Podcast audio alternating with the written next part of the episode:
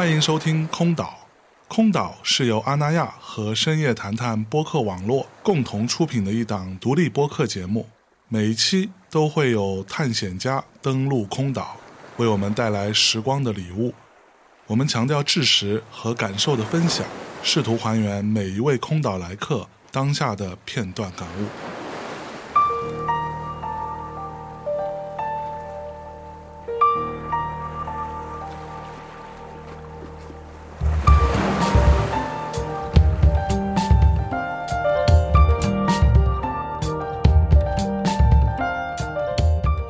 Hello，大家好，欢迎光临空岛，我是今天的收岛人象征。那今天做客空岛的呢是一个新朋友啊，刘宽 Kiva，打招呼来。大家好，我是 Kiva。哎，请他来是因为最近看了一个片子啊，就是一个跟阿那亚有关的一个短片，呃，可以先聊一聊呗。其实是之前跟阿那亚拍的一个项目的延伸，想用影像去拍摄围绕阿那亚的一各种各样的创作者。然后这一次其实没有太违背那个初衷，但是呃，他们有一个主题就是要跟他们车的主题有关，就跟寻找自我、跟寻找绿洲。他们是这样的一个主题，然后其实也是马总希望呢，就是跟他周围的人都有一个共同体去诠释阿那亚，差不多就是这样。所以他其实是从不同的维度去阐释这个寻找自我的这么一个主题吧。嗯嗯，你之前也拍过，之前也拍过，之前拍的就是 Young Talk 嘛，嗯，呃，就是其实是想用比较好的影像。我自己的一个野心其实是因为我过去拍了很多采访节目，所以我想用特别好的。影像电影级的影像去拍采访会是什么样？嗯，OK，所以对安那亚感觉如何？对安那亚很复杂。之前不是还说有谁吐槽，好像是 Joyside 的主唱吧？吐槽说阿那亚说这是你们的海滩，但也是我们的荒漠。但以 以前会有这种感，就是可能很多人会有这种感觉。他吐槽所有事儿都合理。对 对对，对我来说呢，阿那亚。就好像是一个非常亲密的合作伙伴，嗯，因为从他们在北戴河的那个区刚刚建的时候，其实大象街就开始是第一批入驻的，然后我又是大象街的编辑，在私人和公共层面都跟他们有很多的交集。我对他们作为房地产那一块其实不是那么了解，嗯，但对我而言，它是一个非常尊重创作者的地方。是，就我作为一个创作者，在跟他们工作的时候是会。真正的得到尊重，嗯这一点我对我来说很重要，是我之前的一些，比方说客户啊或者拍广告的经历里面没有的。是，那你自己会去住吗？我之前去那亚，每次去都是工作，嗯，只有一次是自己去玩的，是亚运会，去招待所在那儿办的蹦迪的活动，因为我爱蹦迪。是亚运会，是亚运会，然后而且那个体验非常非常好，因为你真的可以在海边蹦到天亮。嗯，然后还有一次是完全是玩的一次行程，是戏剧节，然后就觉得戏剧节在那个地方非常非常合适，嗯，就是它像一个舞台，几代被填满，然后你任何东西在那儿发生都不意外，嗯，啊，就是它其实是一个充满可能性的地方，是，然后就他们有些戏剧节的内容，又跟它的地形、跟海边或者跟森林里的沼泽的那种感觉去结合，然后你就会觉得哎很有意思，哎，最最早你去阿那亚到现在。这么长时间过去了，你会觉得最初的印象跟现在有什么变化吗？最初其实印象是不好的，其实最初的印象就是刚刚我开始说的那种，是别人的度假的地方，对我来说是去工作的地方。而且我进去当时觉得特别像一个，因为本来还挺破的，然后进了那个门之后，就好像很不真实，又有点像小的时候去一个影视乐园的感觉。是是是。然后又有点像我们去那种找影棚。搭的景儿的感觉，然后所以那个时候我是没有那种跟这个地方有很多连接的感觉的。嗯嗯。然后直到后来，我觉得它变得不一样，其实是人构成的。嗯哼。因为很多事情在别的地方变得不可能，但是在安那亚变得可能了。嗯。然后很喜欢的人或者很亲近的人都会在那儿怎么说？共同的在那儿创造出一些东西。嗯。然后就是人让这个地方变得特别有机。嗯。因为我之前看到你的，其实有很多一些广告类的作品啊，就是有甲方的。然后，当然这当中有一部也还蛮重要，就是去年 First 影展的一部作品叫《如果可以》，嗯，当时有获得年度超短片这样的一个奖项，我还蛮感兴趣的。这个片子其实不是一个商业作品，对。这个片子完全是一个自己的创作，而且可以说是唯一的自己的创作。虽然最后受到了 vivo 的资助，嗯，就奖金什么的，但是但是 vivo 资助的是整个 first 这个超短片单元，对，因为去年 first 我们也在嘛，对，所以我知道他是整个资助的是这个超短片单元，它并不是。会限制你，你要必须要表达产品什么之类的。对他完全不会。对，所以这个片子对我来说是我迄今为止最重要的一个片子的原因是，它是我自己说了算的一个东西。因为以前即使安娜亚给我很多很多的自由，安娜亚也是一个甲方。嗯。然后我做十三幺或者十三游的这些事情，那上面还有腾讯有许知远，但这个片子完完全全就是你自己说了算。也就是好像你有有一天你终于打工了很久，然后得到了一个梦寐以求的机会，你是完完全全的。自由，嗯，然后你偷偷去参赛，没有人知道这件事情，失败了也没关系，也不会丢脸，所以就是一个变成了非常纯粹的跟自己较劲的过程。就当时为什么想去这个？就是单纯自己报名的吗？这个东西对，就是自己报名的。嚯！当时其实是，呃，有一天五七跟我开玩笑，他在那个真片的那个微博下面艾特我，然后当时还是早上，我应该还在睡觉，我因为我起的比较晚，然后他就说 Kiva 快起来参赛了，嗯，然后我就真的当真了。因为当时他五分钟是一个诱惑，你以为会很容易，我就想说他还要轻便的设备，然后那我又不需要投太多钱，我又不需要一个大的团队，我只要最近接接下来的时间去想想我要做什么就可以了。但是真的做进去了之后，你才知道五分钟其实非常非常非常非常难。嗯，就是它其实不够建构任何东西。首先，它让你开始就是一个诱惑，就是你以为很容易，然后还有一个诱惑是它会让你去。采取一种非常的吸引人眼球的逻辑，就是它让你很想要用短视频逻辑去做这件事情。所谓的短视频逻辑，可能就是一个吸引人的形式，或者上来就是高潮、高潮、高潮，而不是传统的可能讲故事的逻辑啊，或者什么。所以它其实非常非常的难。它这个超短片跟短视频逻辑还是有本质差别的，在你看来？在我看来。不是主办方，就是他们没有任何定义。在我看来，我既然是把它作为电影节的一个项目，非常认真的去对待，那它对我来说是个电影，就是是个短的电影。嗯嗯。所以我其实做了所有呃一个短的电影需要做的所有的步骤，包括最后的，比方说调色、混音等等等等，全都是一个完整的一个步骤。那当时团队有多少人？其实前期就是我和摄影，我们两个人。然后有一个制片，嗯，有些时候制片忙不过来，会有个司机，啊，就基本上就是四个人吧。是前前后后拍了一个月多，五分钟拍这么久，对。妈呀！因为这个片子的特别之处就是它不只是一个纪录片。嗯嗯。我首先用纪录片的方式去拍，但是我当时就是给自己定了一个游戏规则，就是因为我太擅长呃那种采访的形式，或者做一个传统纪录片的形式，而那个纪录片的形式其实是 BBC 那种逻辑下、那种电视台逻辑下被定义的，或者日本的 N NHK 他们那样的片子，它是完全其实是语言逻辑的东西。就很多人拍纪录片会说，呃，哪怕你丢掉画面都没关。关系，但是你不能丢掉声音。对，原因就是因为它其实是一个文字逻辑去建构的东西。你取得这些东西其实是要依靠采访，对吧？但是其实当我在做的过程里，首先我觉得用采访完全不是最适合讲述这个人物的方式。其次就是我给我自己设了一个游戏规则，像是 OK，我知道你那件事情擅长采访这件事擅长，但是不能满足我在创作上。它像是一个感受力的刻度，就是它不能特别完整的精确到我的感受。嗯，做十三幺有些时候也会有这样的感觉，就是我的好像那个刻度和许志远的刻度是不一样的。嗯，所以你有些时候会有那种不满足，就是你想找到一个最适合的那个刻度，但是显然不是你现在。最擅长的这个方式，那是什么？那我就只能试试看，把手上以前很擅长的东西丢掉。我就希望我的片子里，OK，简单来说，我是没有采访的，不是一个依靠采访逻辑讲的东西。我想用画面逻辑来讲。嗯，那这其实就是一个非常电影的方式在做这个事情了嘛。嗯嗯。所以我其实跟拍了他很多生活，也有些聊天采访什么的。如果是做一个以前那样的片子的话，其实可能拍个几次，你就能很精确的拿到所有的东西了。但是其实我是一个在边拍纪录片。边编写剧本这样的方式来做的这个事情，嗯嗯，所以整个这个故事五分钟的长度对你来说是一个限制吗？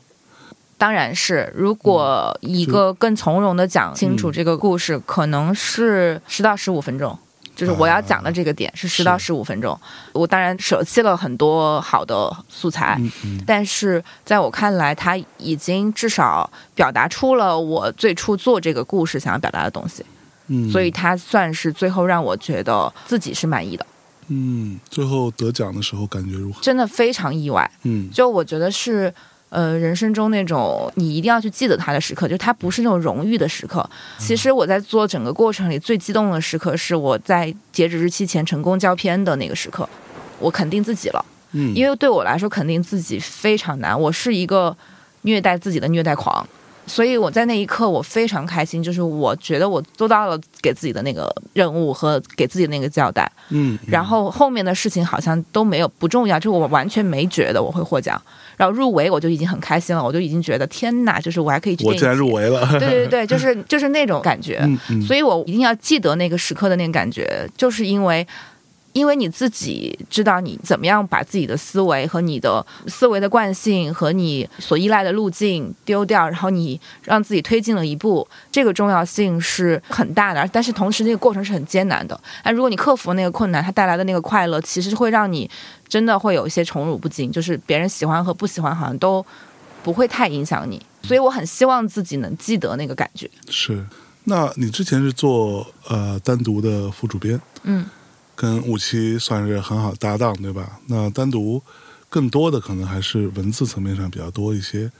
那你是怎么会就对于影像啊、用画面讲故事这件事情比较感兴趣呢？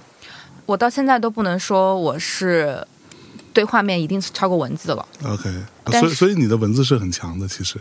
至少是我的思维方式。OK，而且我试过完全丢弃它，然后我又发现，其实我有一些思考和我有一些感受是只能经由文字去完成的。嗯而对于影像来说，好像是一个天然的事情，就是我们这一代人长大，嗯，就是充斥着各种各样的影像的。是然后影像给你带来的那个感受是很很强烈的，所以我其实，在学新闻的时候，我一直就是同时去拥抱嗯文字和影像的。我做记者有一段时间，有一个很很有意思的经历，就是我研究生刚毕业，在波士顿 ABC 在波士顿的分社，嗯然后他们有一个新媒体部，他们那个领导就是他非常的。赏识我可以很擅长用各种媒体，就拍照、做视频，也可以写东西嗯来讲故事。是他当时就让我每周就是完成三个故事，然后我可以任意选媒介。嗯然后当然做片子很慢，可能我最后就做了几个片子，然后有些时候照片故事，有些时候是文字。但是其实那份工作我非常的享受它，哪怕英语不是我的母语，但是我也很享受那个报道的过程。嗯所以我其实很长时间一直没有逼自己做出一个选择，就是说我要选文字还是呃嗯影像，因为我知道就是那个背后的选择其实是很功利的。就是如果我非得在很早的时间内做选择，那背后的问题其实是我做哪个更容易成功。但其实我自己就是天然拥抱这两种方式的，嗯，但这也会给我很多很多阻碍，会让我走很多弯路。然后 也让我嗯不得不在单向街工作很长时间，OK，因因为它单向街在国内在在当时其实就是那样一个平台，它嗯。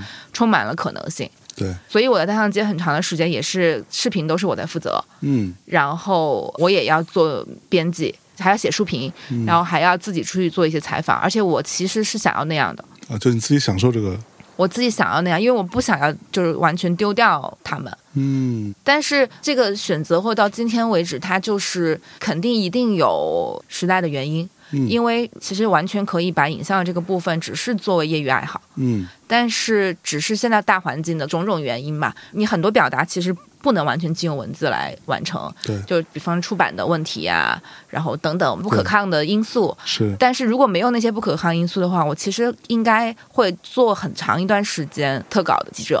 啊，嗯，那你从什么时候你觉得说，哎，其实我拍视频，我做影像的东西是可以的？这个点是怎么来？就比如说，我碰到过有一些摄影师，他可能会说啊，我在某一刻或者某一个期间段，我拍了很多，突然我觉得其实我是可以的。就你有这样的一个过程嘛？嗯，就是对自己在这个部分能力的肯定。我觉得只有拍了，嗯，如果我可以，我才对自己肯定了一点点。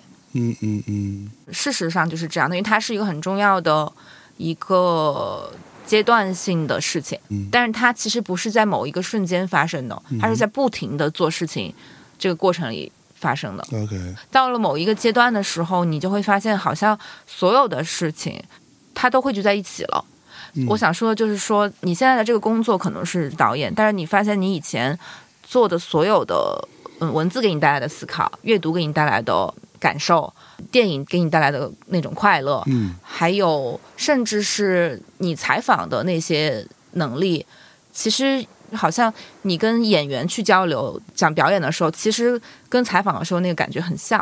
哦，其实也是你要交付自己一个部分，是。你要去调动它，嗯。你要去让它尽量表现的真实。嗯所以这里面对人的感受，然后你自己是否真诚的那个部分，还有洞察，这些其实是跟过去的很多经验都重合在一起了。嗯，嗯那有任何时候有怀疑说，其实我也不太可以，我每时每刻都会怀疑，我经常会怀疑，因为其实但这种怀疑状态是你可以接受的，我有可能又是有点享受它，因为嗯如果它没有那么难的话，我可能又会产生另外一种怀疑，嗯，你懂吗？嗯就是我觉得怀疑可能是人文主义的一个本质吧。是说你真的适不适合做导演这个角色？我、嗯我经常会，但是有些时候你会安慰自己，就是嗯你说你哎，我反正我至少是很喜欢在一个 team 里面工作的，总比那些只喜欢一个人工作的人要好。然后你也会给自己不留后路说，让你天天坐那儿写作，你能行吗？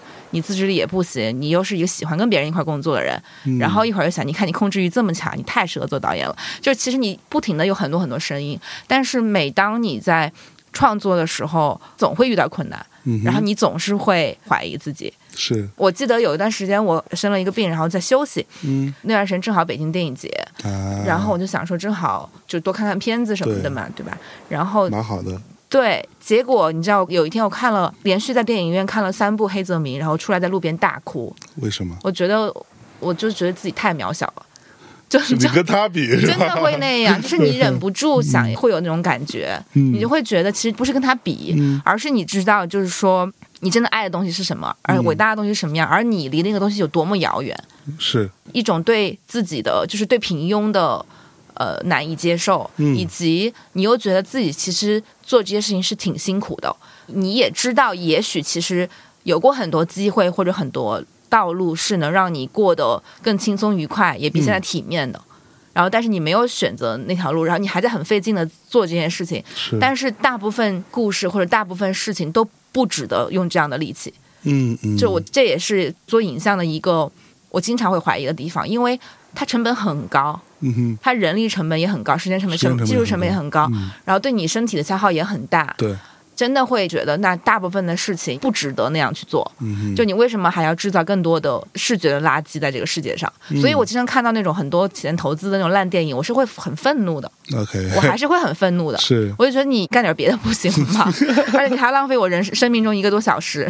是，对，其实我刚听你这么讲的时候，让我想到我最近跟呃另外一个读库的人聊天，我们另外一个朋友，我还跟他聊到一个事情，就是我发现很多好的作品或者好的创作，都是在不舒适的状况下，或者是不理想的状况下才能产生的。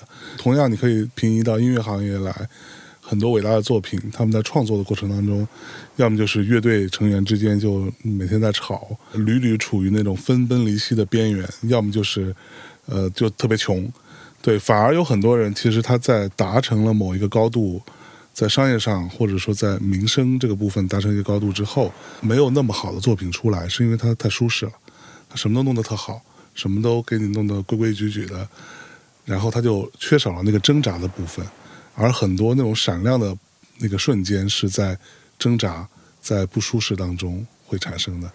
就像我们之前也说那个呃爵士乐最好的入门的那张唱片，呃 KJ Keith Jarrett 那张呃克隆音乐会，他就是一个他整个人状态都非常差，他又没有睡也睡不好，然后背也很痛，然后他那个到了那发现那钢琴根本就是不是他要的钢琴，就是一个非常小的。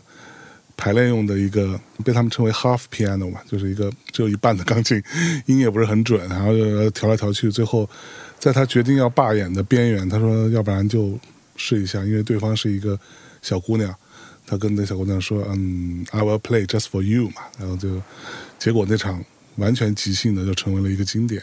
对，其实很多时候它是这样子产生的。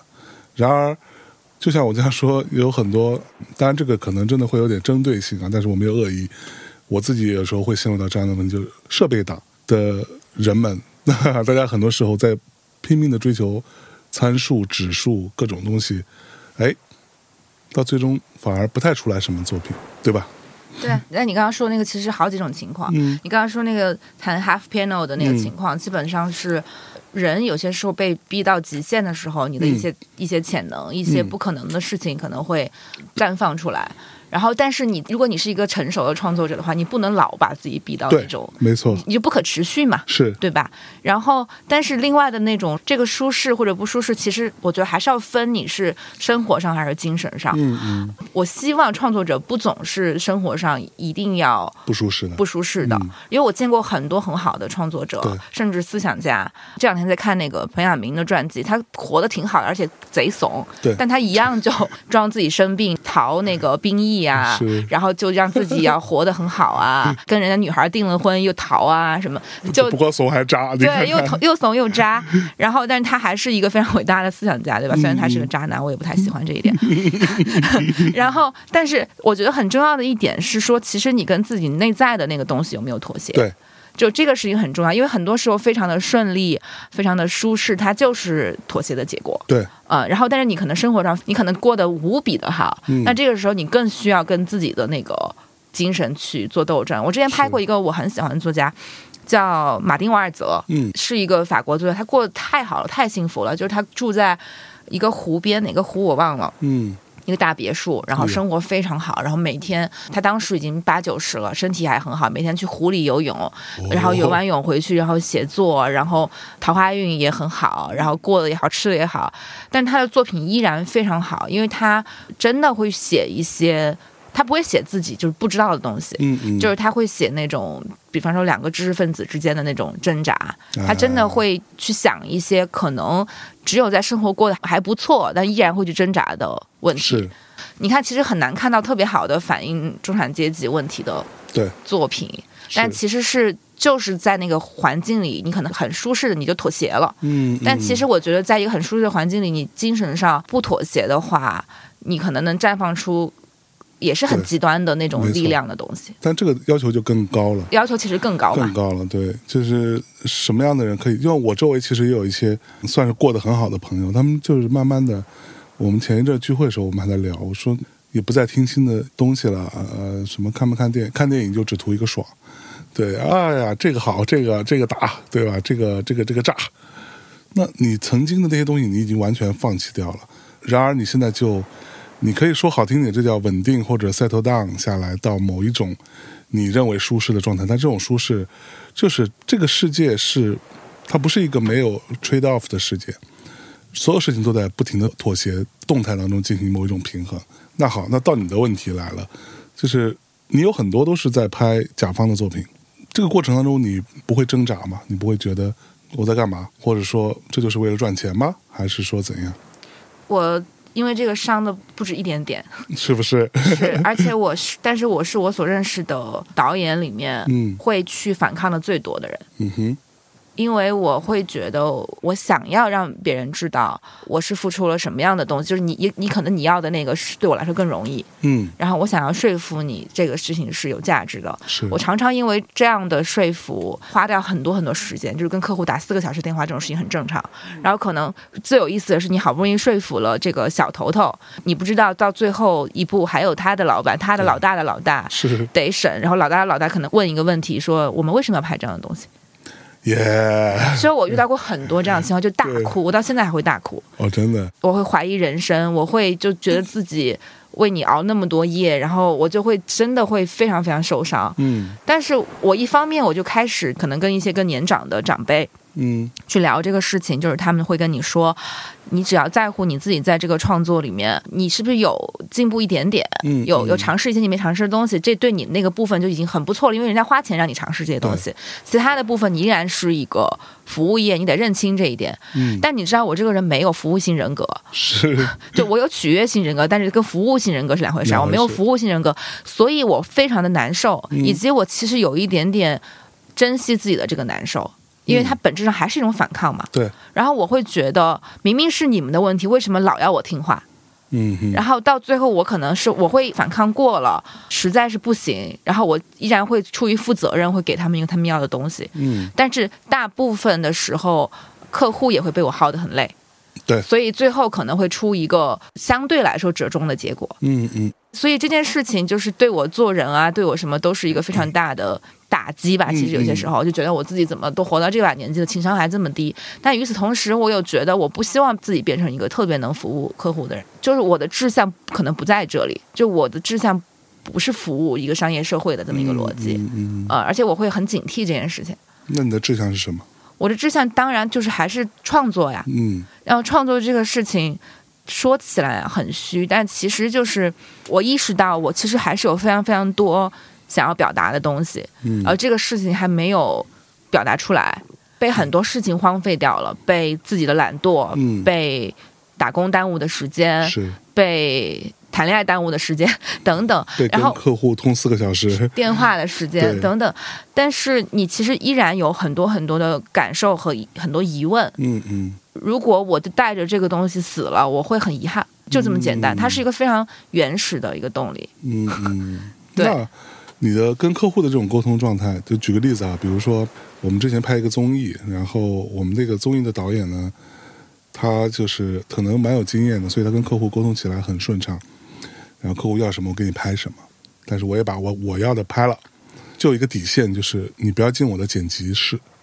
就是你客户不要到我旁边，到我的机房里面来，指着那个屏幕说这里要那里不要，只要不到这一步，他什么都可以。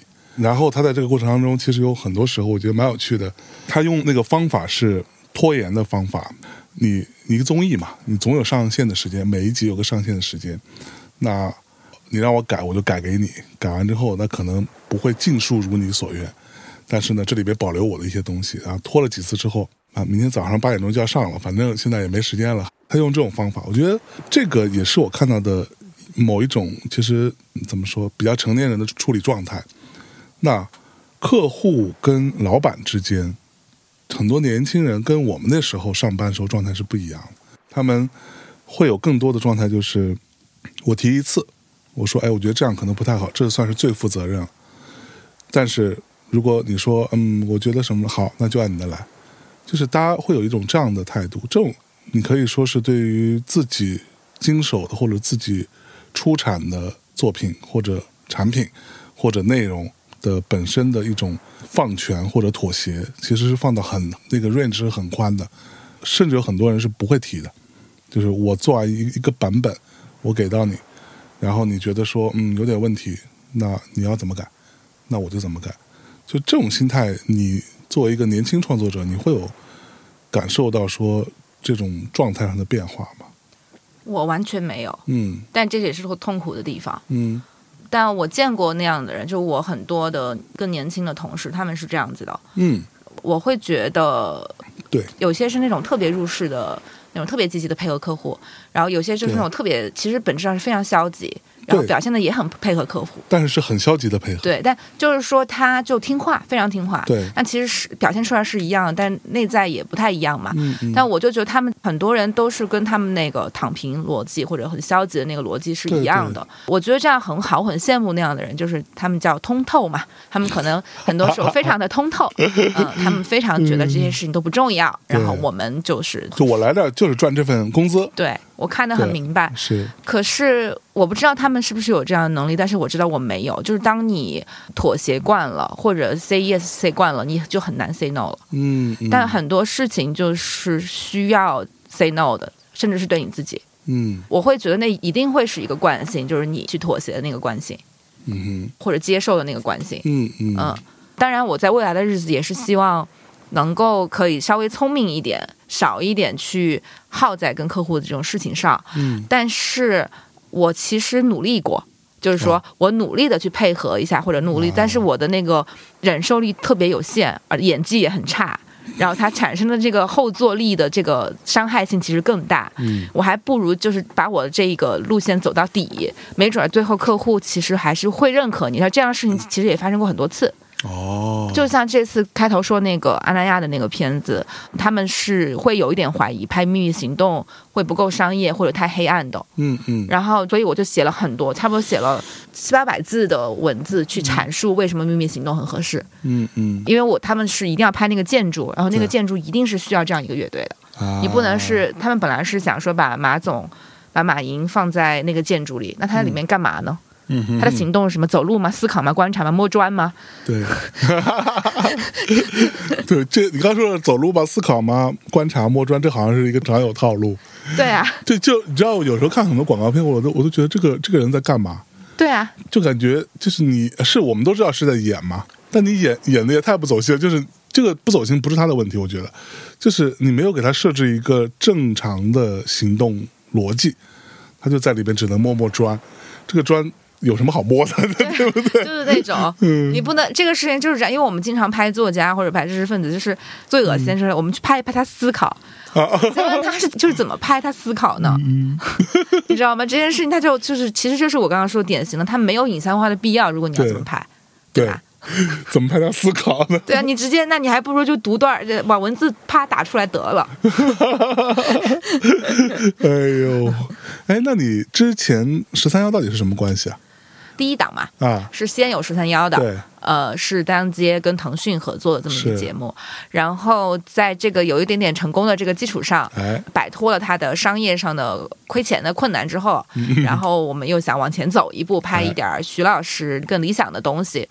然后，所以当时就去拍一个关于日本的像游记式的节目，但是之前其实是没有想太好，就是想保持一些可能性，嗯，嗯然后导致后期非常难做。那可不，对，然后但是他么拍摄一时爽，后期火葬场是吧？对对对对，差不多就是这样。嗯然后我做这个项目是，其实前期我没参与啊因为前期我当时在别的项目上，然后结果后来是后期重新看素材，然后我重新来做的嗯啊、嗯这么一个事儿。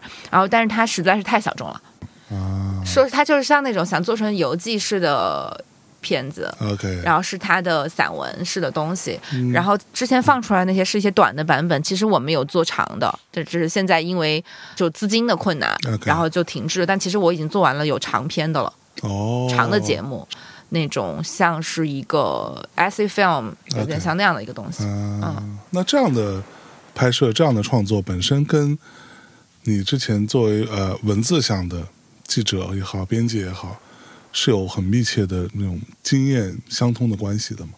当然关系会更大，因为它嗯首先是在知识层面的一个逻辑，嗯。但是十三游会比十三幺要可能难一点，对我而言，嗯。因为它就是影像的信息就更丰富、更难，然后它不是一个只是靠说就能建构起来的东西。嗯十三幺会好一些，因为他嘉宾本身自带是一般会有意思，或者是表达都非常好的。但这也是个陷阱，就是说，那你怎么做的跟他以前东西不一样？嗯然后又得让许知远的存在是有必要性的啊、啊，所以也就是另外的东西。对对。那你平时会关注什么？比如你刚刚有超短片对吧？那你平时会关注一些短视频之类的东西吗？你会看吗？会看点八卦娱乐之类的这种短视频，但我不看抖音、快手。我但是有一些特别火的，我可能会看一下，我就一笑了之那种。是，然后，但是我不会去做一些那种媒介观察呀，或者是那种我我不太会这样，是一种刻意的疏远吗？是一种刻意的疏远，因为我是觉得我很多想看的东西我都没有时间。像我说的，我是一个其实我没有什么自制力的人，而且我可能觉得那种东西也挺好看的，那你看可能三小时就过去了就。过去了。而且我跟你说，我很夸张，嗯就是我连电视剧都很少看。为什么？因为我很爱看电视剧，但是我不会就是有一个轻松愉快的态度去看它。就我比方说看一个很长的电视剧，就我就太关心里面的人物了，连烂电视剧我都太关心里面里面的人物，有很多好奇的东西，我就必须要一口气看完。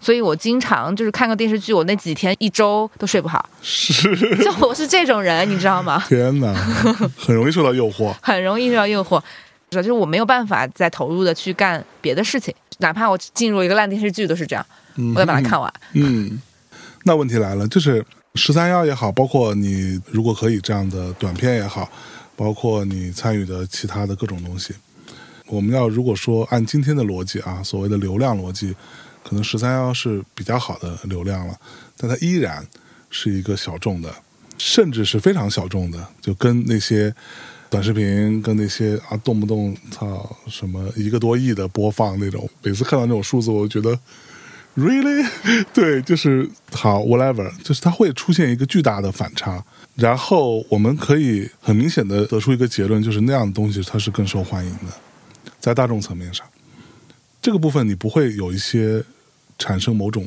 落差或者焦虑感吗？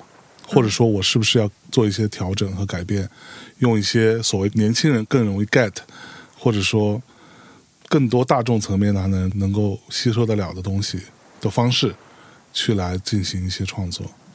真的是从来没有困扰过我，很奇怪。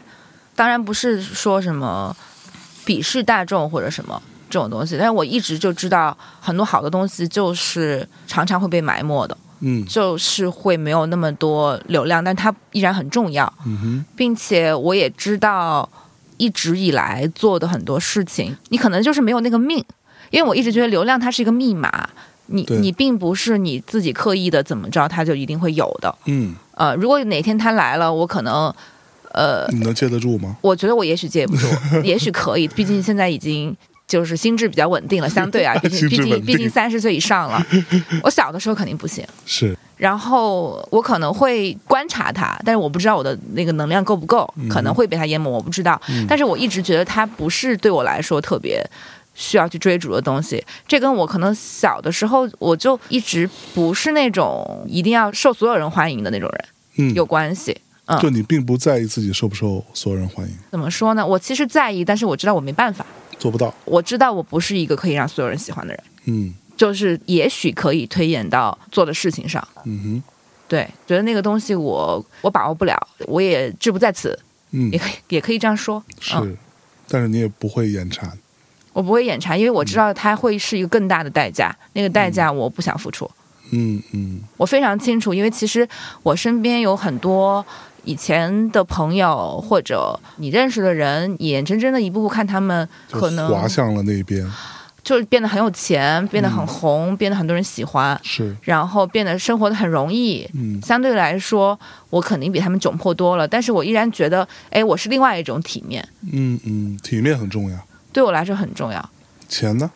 钱就是能够维持一个基础的体面就 OK。嗯我觉得太多我也会接不住，而且我觉得就是有一些钱你真的到了那儿之后，就会忍不住不赚啊，然后你就会更多的钱你就赚，然后你就围着那个钱赚了。是，我之前就是认真的想过这个问题，真的。你知道我有一个音乐制作人的朋友，也是有类似的状况。你知道，就他跟我讲，他终于有一天意识到这件事情是，我赚了钱来干嘛呢？他赚了还蛮多钱的。他说我赚完之后，它就会变成呃我的账户里的数字，然后呢，我要做的事情就是把它取出来，去买成我曾经想买的各种各样的设备。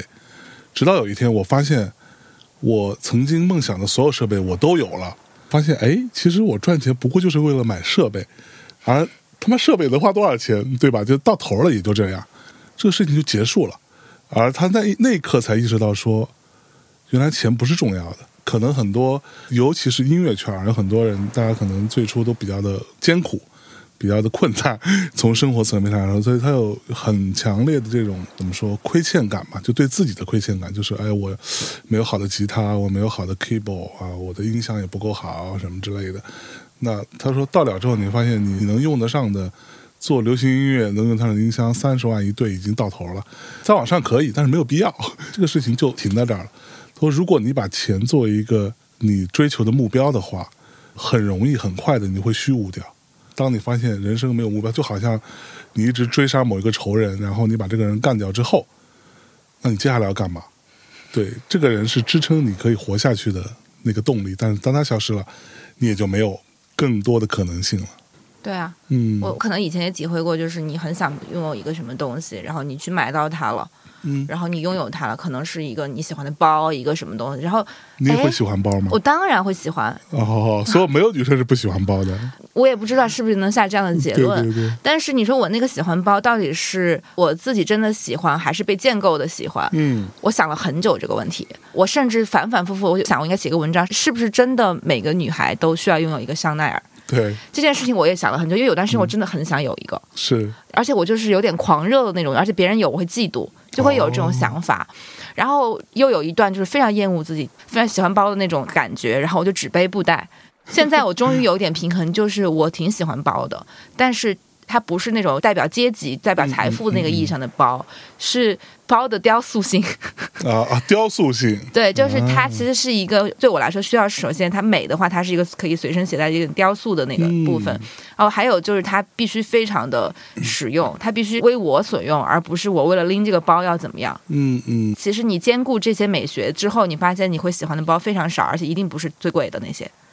嗯，这是一个过程，你知道吗？刚刚你说的那个，其实也是，就是我以前会有那种，你好像很，你觉得你真的很需要那个物质，但是你得到之后，你会觉得，哎，我真的需要吗？甚至我根本不会背它，它只是把压着我，它只占着我的空间。That's it。然后我就会觉得好沉重。这个对我来说，就是我最近在深刻反思。因为我最近不是说我要到底要不要买 PS 五，好像所有人都买了，但是我想了半天，我的 PS 四呢，其实也没玩几回。大概一年前嘛，我说哇。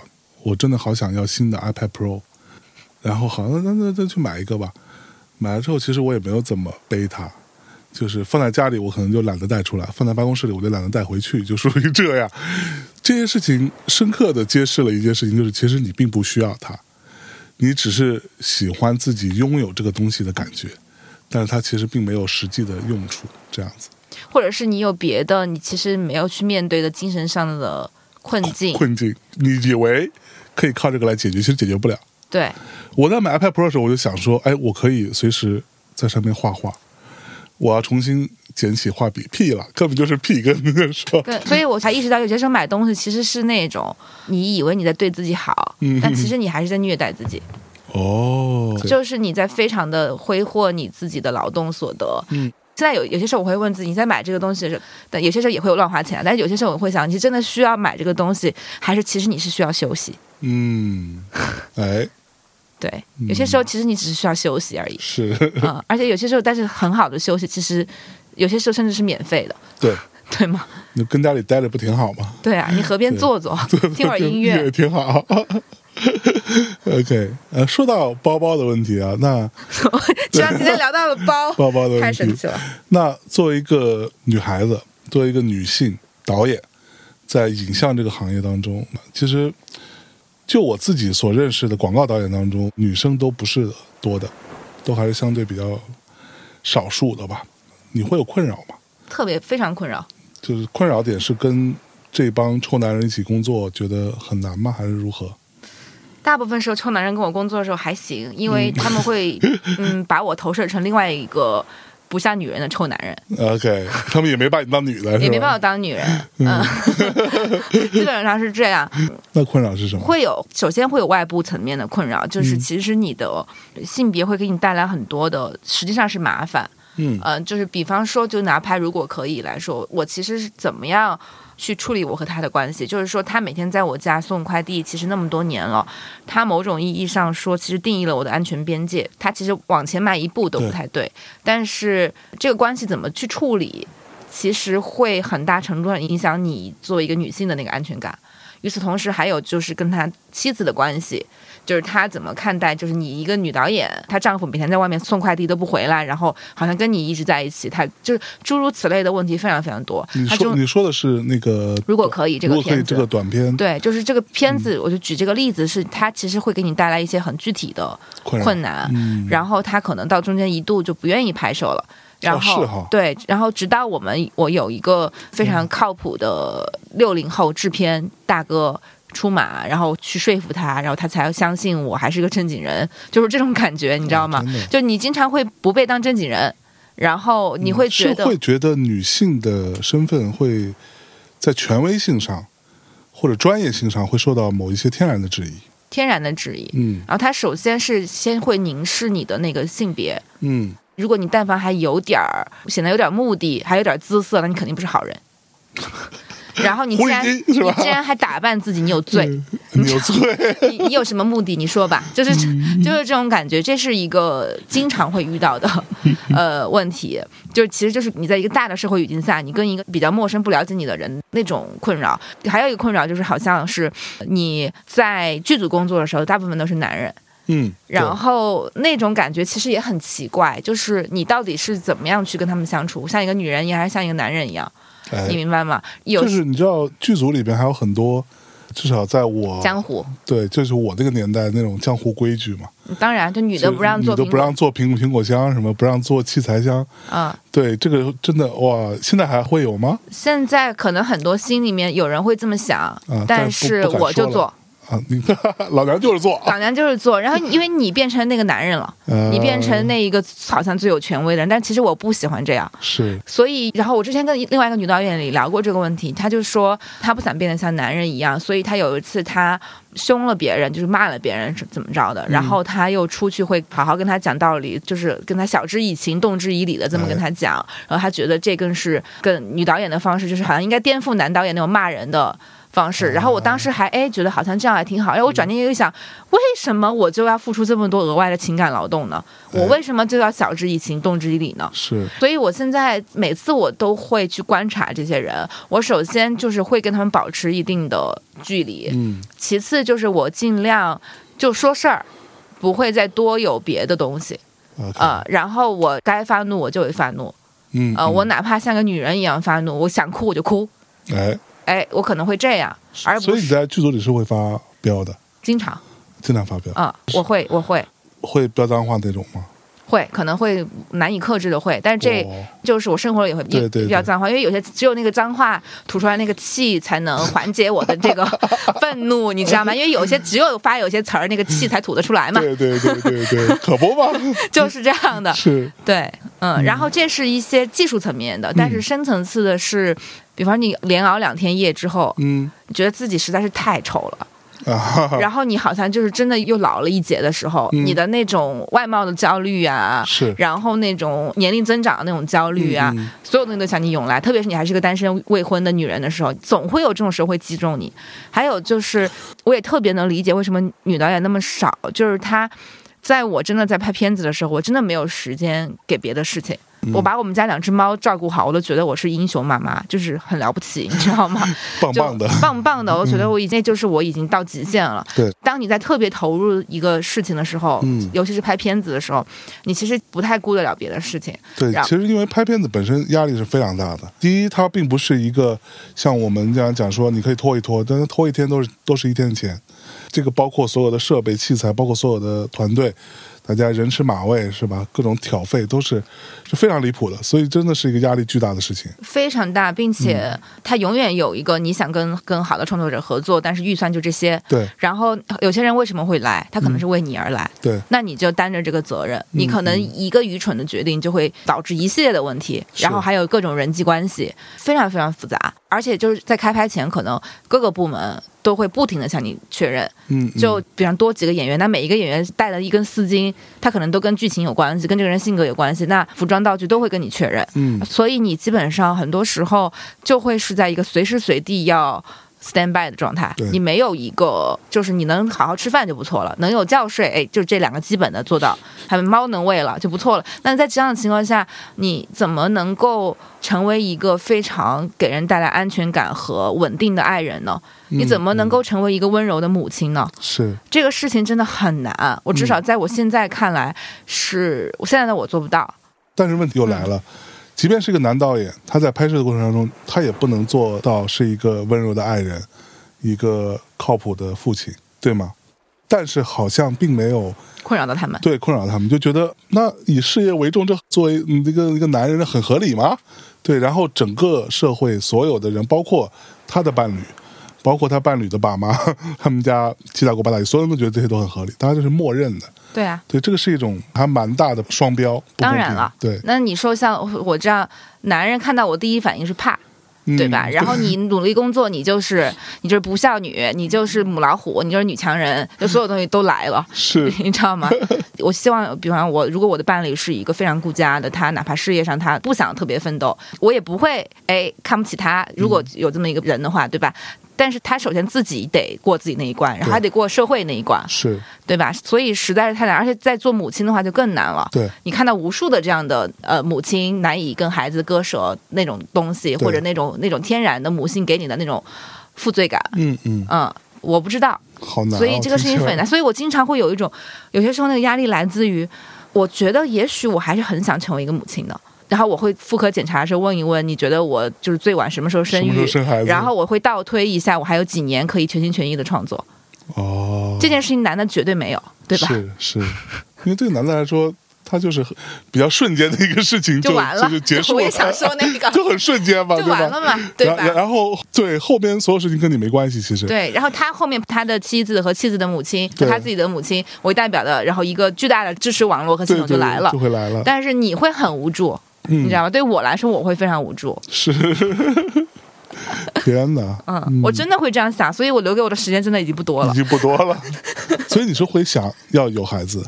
我目前是这样想的，也许几年后会改变，我不知道。至少当下是这样。对，因为我觉得那是一个我很想要知道的生命体验。哎，这可能挺自私的，可能我甚至还想过有一部分是不是我其实童年会有各种各样的遗憾，我希望在我孩子身上能够弥补回来，这也挺自私的，是对吧？所以这些自私是让我有一点点怀疑自己要不要生孩子那个部分，但大部分情况下就是拥抱生命的可能性嘛。啊。到目前为止，你有任何时候后悔过当时不应该选择做导演、做影像这件事吗？有，嗯，听音乐的时候。啊哈，听音乐的时候为什么会跟这个冲突呢？因为我会觉得，如果我是一个音乐人该多好。可能会更穷啊。可能会更穷，但是会更极致、更单纯。而且我很爱音乐，其实我非常喜欢，这也是我才能够真正意识到的问题。因为我从小是被音乐折磨，从从四岁开始学钢琴，然后考十级，就是为了满足我妈，然后把十级考了之后，就再也没有碰过一天。然后，所以我有一段时间我都不敢听古典音乐，因为那让我难过。OK 啊，但是我后来才知道，其实我才意识到，哦，原来我是那么那么喜欢音乐的。嗯，我有些时候会想，如果。我不是以那样的方式去接触钢琴，也许我会很小的时候就会爱上音乐。嗯，那我可能真的会去做音乐，那我会觉得会比我现在更好，因为它更自由。嗯，呃，音乐更自由，当然更自由，就是要实现它本身不用，至少在我粗浅的理解里，不用跟资本绑那么近。嗯，但是做拍片子是你没钱你就是不行，对，你没钱你根本做不出来，没错，所以他其实。既要在创作上要求你，又在技术上要求你，体力上要求你，然后还要在这些很现实的问题上，会对你提出很高的要求，然后你会觉得那是一个很大的消耗。就像我们之前那个《黑处有什么》的导演，他也遇到一样的问题嘛，就是你即便拿了奖，但是你再去什么什么各种创投会啊什么的，然后新的片子，最终也不是那么容易就可以得到资金的支持的。是啊，对，最后还是嗯，她老公说算了，既然钱不多，要不还是我我们出吧。对，有这样一个老公好像也蛮好的，真的很支持他。所以音乐和文字跟影像这三件事情，在你生活当中分别是什么样的一个位置？哎，太有意思了，因为你加上音乐这一项了。嗯，文字是一个不可取代的位置。嗯嗯，就像我说的，我有一些思考只能借由它发生。然后它跟音乐一样，都是能带我逃离的东西。嗯，但影像是我面对的方式，就是我用影像面对，但是我可以用音乐和文字逃走。所以有可能我更爱这两个东西是有可能的。哦，听起来是哈。所以最近在读什么书吗？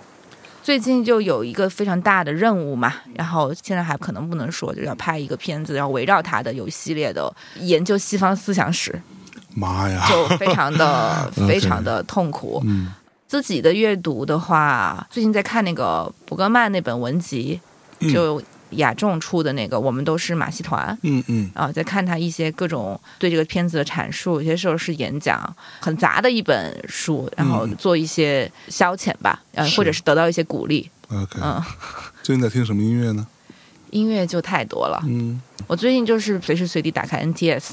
OK，所以你是喜欢听电音的？我喜欢摇滚乐和电影。我只有我只有对 Jazz 啊比较挑剔，其他大部分的音乐我其实除了 Jazz Jazz 和流行音乐以外，我都听。OK，嗯嗯，基本上是这样子的。然后电音我非常喜欢，因为其实是喜欢它里面实验性的那个部分。所以你电音的选择不是单纯的 Dance Music。哦，当然不是，当然不是，我也会听有一些实验音乐啊，甚至是有一些就是那种叫什么 field recording 啊什么的，我我都会听。OK，不是只听 dance music。是，嗯，所以你是喜欢蹦迪的？我非常喜欢蹦迪，而且我蹦迪就是 I don't dance with any music，就是我蹦迪不是说是个动次打次我就会蹦，我非常需要听这个音乐好不好？啊。啊、然后这个事情非常影响我蹦迪的质量，所以我并不 蹦迪的质量，对我不会因为我一定要去蹦个迪那种，我一定要看就是今天晚上可能是哪个制作人或者是我喜欢的制作人的一个 live set，、嗯嗯，那我我一定会去。OK，基本上是这种情况。然后摇滚乐也是不能说就是那种我是那种摇滚乐，但是其实可能还是有，哪哪种摇滚乐？就是可能七零后会蹦出来的那些人嘛，啊。就可能是跟他们同时代的那一批摇滚乐队。Pink Floyd 之类的，对，就之类，我可能二十几岁之后了，啊。啊，已经听完一轮电音了，是是，是然后又对电音的那种 EDM 那种商业的那种 dance music 那个东西厌恶到不行的时候，然后重新去听这些非常开放的摇滚乐，是。非常喜欢。但是我其实小的时候，真的就是，比如说在高三的时候，很杂，会听一些流行音乐，你依然会听周杰伦。但是你难过的时候，你需要听摇滚乐，比如说，就是小的时候我们会听艾薇儿嘛，啊。艾薇儿的男朋友 Sum Forty One，然后会听 The Cure。会听地下丝绒什么就是还是会有一些很杂的那种遇见这些音乐，但是基本上我最困难的时候，都是摇滚乐陪我度过的，还是。哦。我看微博上你的简介写着业余拳击宝贝，怎么回事？这是？跟大家说说，这就是我练拳击嘛，你练拳击，最近比较懈怠，虽然是我体脂应该比较高的时候，嗯大概是一九年。那一年，我基本有一段时间是每天训练，甚至两次，就像一个运动员一样训练自己。哦，真的，对，然后我还打过一个实战这个一个拳击比赛，就是很多人还下注的那种，在三里屯儿。哦，真的那，是我人生中可能仅次于如果可以的光辉时刻。你 赢了吗？赢了，赢了。火，啊练拳击是为了什么？之前其实断断续续就有点想运动，呃，但是呢，因为自己也不是特别胖，没有那么多的身材焦虑，对，然后你可能就是要懈怠，但是你有一种就是觉得它是一个文明的观念，人应该运动 是，period，这是一个文明世界的标志那种。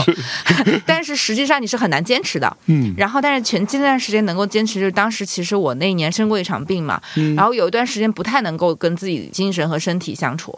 生病这件事情，就是是我平常活蹦乱跳，居然会突然生个病，嗯，然后就会觉得你不太能接受这件事情。是。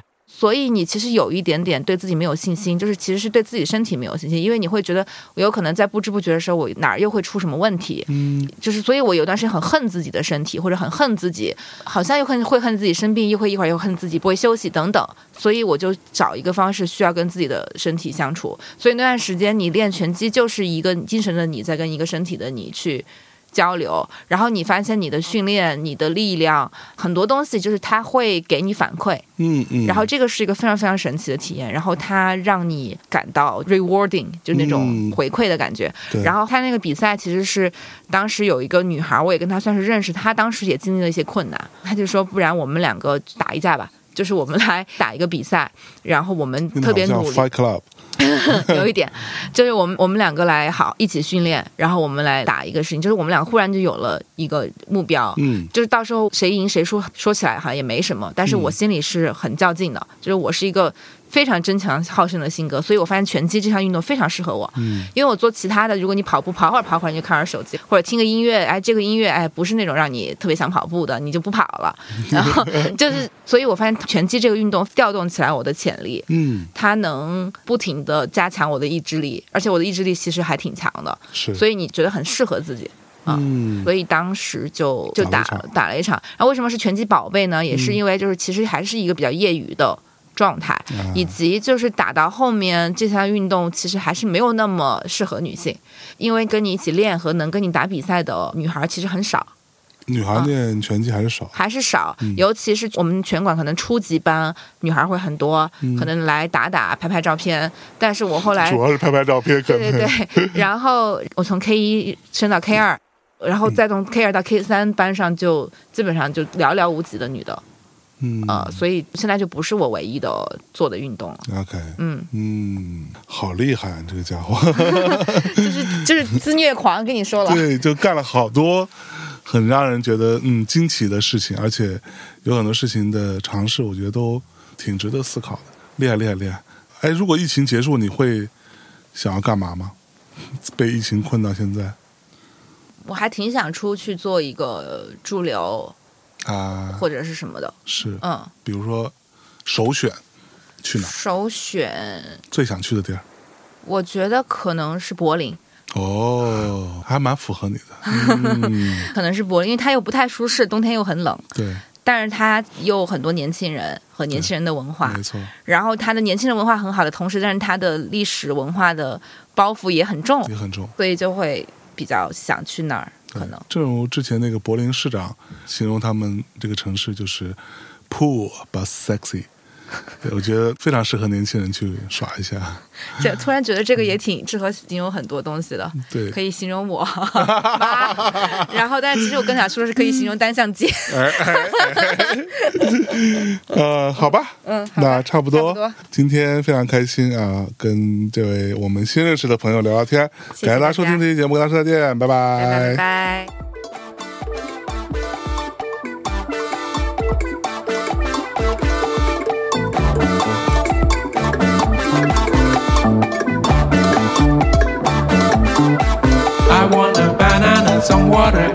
Dance on the new track. I want a banana, some water, and dance on the new track. I want a banana, some water, and dance on the new track. I want a banana, some water, and dance on the new track. I want a banana, some water, and dance on the new track. I want a banana, some water, and dance on the new track.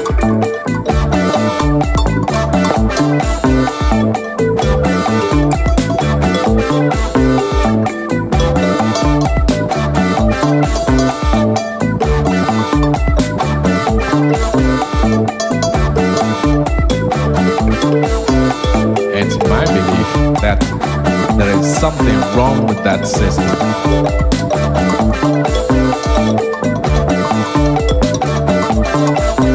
Don't give me bananas, potatoes, and yam at the same time. Don't give me bananas, potatoes, and yam at the same time. Don't give me bananas, potatoes, and yam at the same time. Don't give me bananas, potatoes, and yam at the same time. Don't give me bananas, potatoes, and yam at the same time. Don't give me bananas, potatoes, and yam at the same time.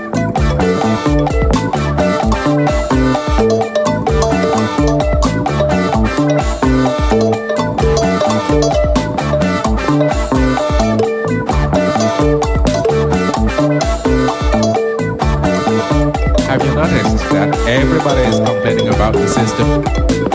Everybody. Anywhere you may go.